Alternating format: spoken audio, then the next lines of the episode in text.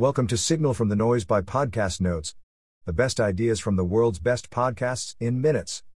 Please enjoy the notes from episode 54 Dr. Jack Feldman, Breathing for Mental and Physical Health and Performance, Huberman Lab. Introduction Brain centers involved in breathing. Breathing allows us to take in oxygen for body metabolic function and remove the carbon dioxide we produce. When you inhale, you contract the diaphragm and pull it down, which expands the lungs.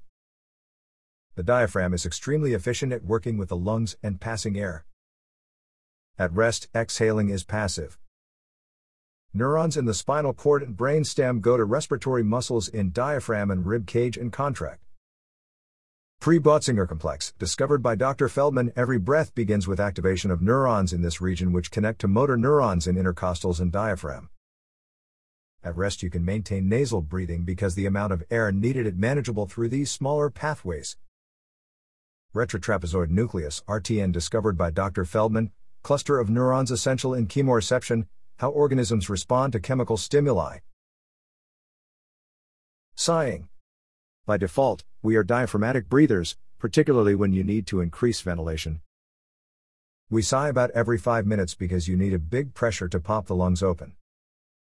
Consequence to state of mind and biology in the absence of sighs. Breathing is impaired, carbon dioxide builds, stress increases, lung function deteriorates, as shown in lab rats. You'll notice that during stress you sigh more because your body is trying to relax. Physiologic sigh, double inhale through nose followed by long exhale through mouth. If you suppress the ability to gasp, you can't reignite breathing. Patients with Parkinson's disease and other neurological conditions have a loss of neurons in the Pre-Botzinger complex. They often have breathing disturbances in sleep, not wakefulness, and can't resuscitate. States modulated by breathing. Breathing affects emotional and cognitive states. Olfaction, inhaling and exhaling creates signals from nasal mucosa, riding on a respiratory related oscillation.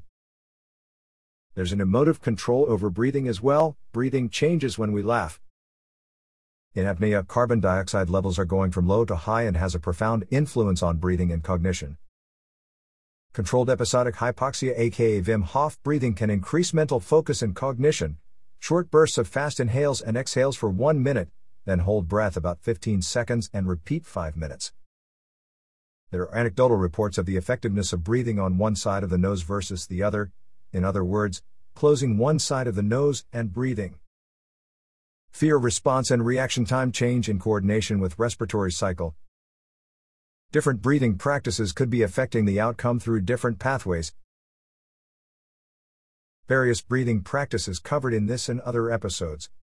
Tummo or Wim Hof style breathing. This is basically rapid, deliberate hyperventilation. This will make you feel alert and liberate adrenaline. Fastest method to calm down in real time, physiological sigh, two inhales through the nose followed by an extended exhale through the mouth, repeat 5 minutes. To increase heart rate, inhale longer and or more vigorous than exhale. To slow heart rate down, exhale longer and or more vigorous than inhale. Cyclic hyperventilation, deep inhale through nose immediately following by deep exhale through mouth x 25 to 30 then fully exhaling until lungs are empty and repeating Cycle for 5 minutes. Supplement that has shown enhancement in sleep and cognition, magnesium threonate at 200 to 400 mg 2 to 3 hours before sleep. That wraps up the notes for this episode. 5 star ratings are very much appreciated. Don't forget to go to podcastnotes.org and subscribe to our free newsletter.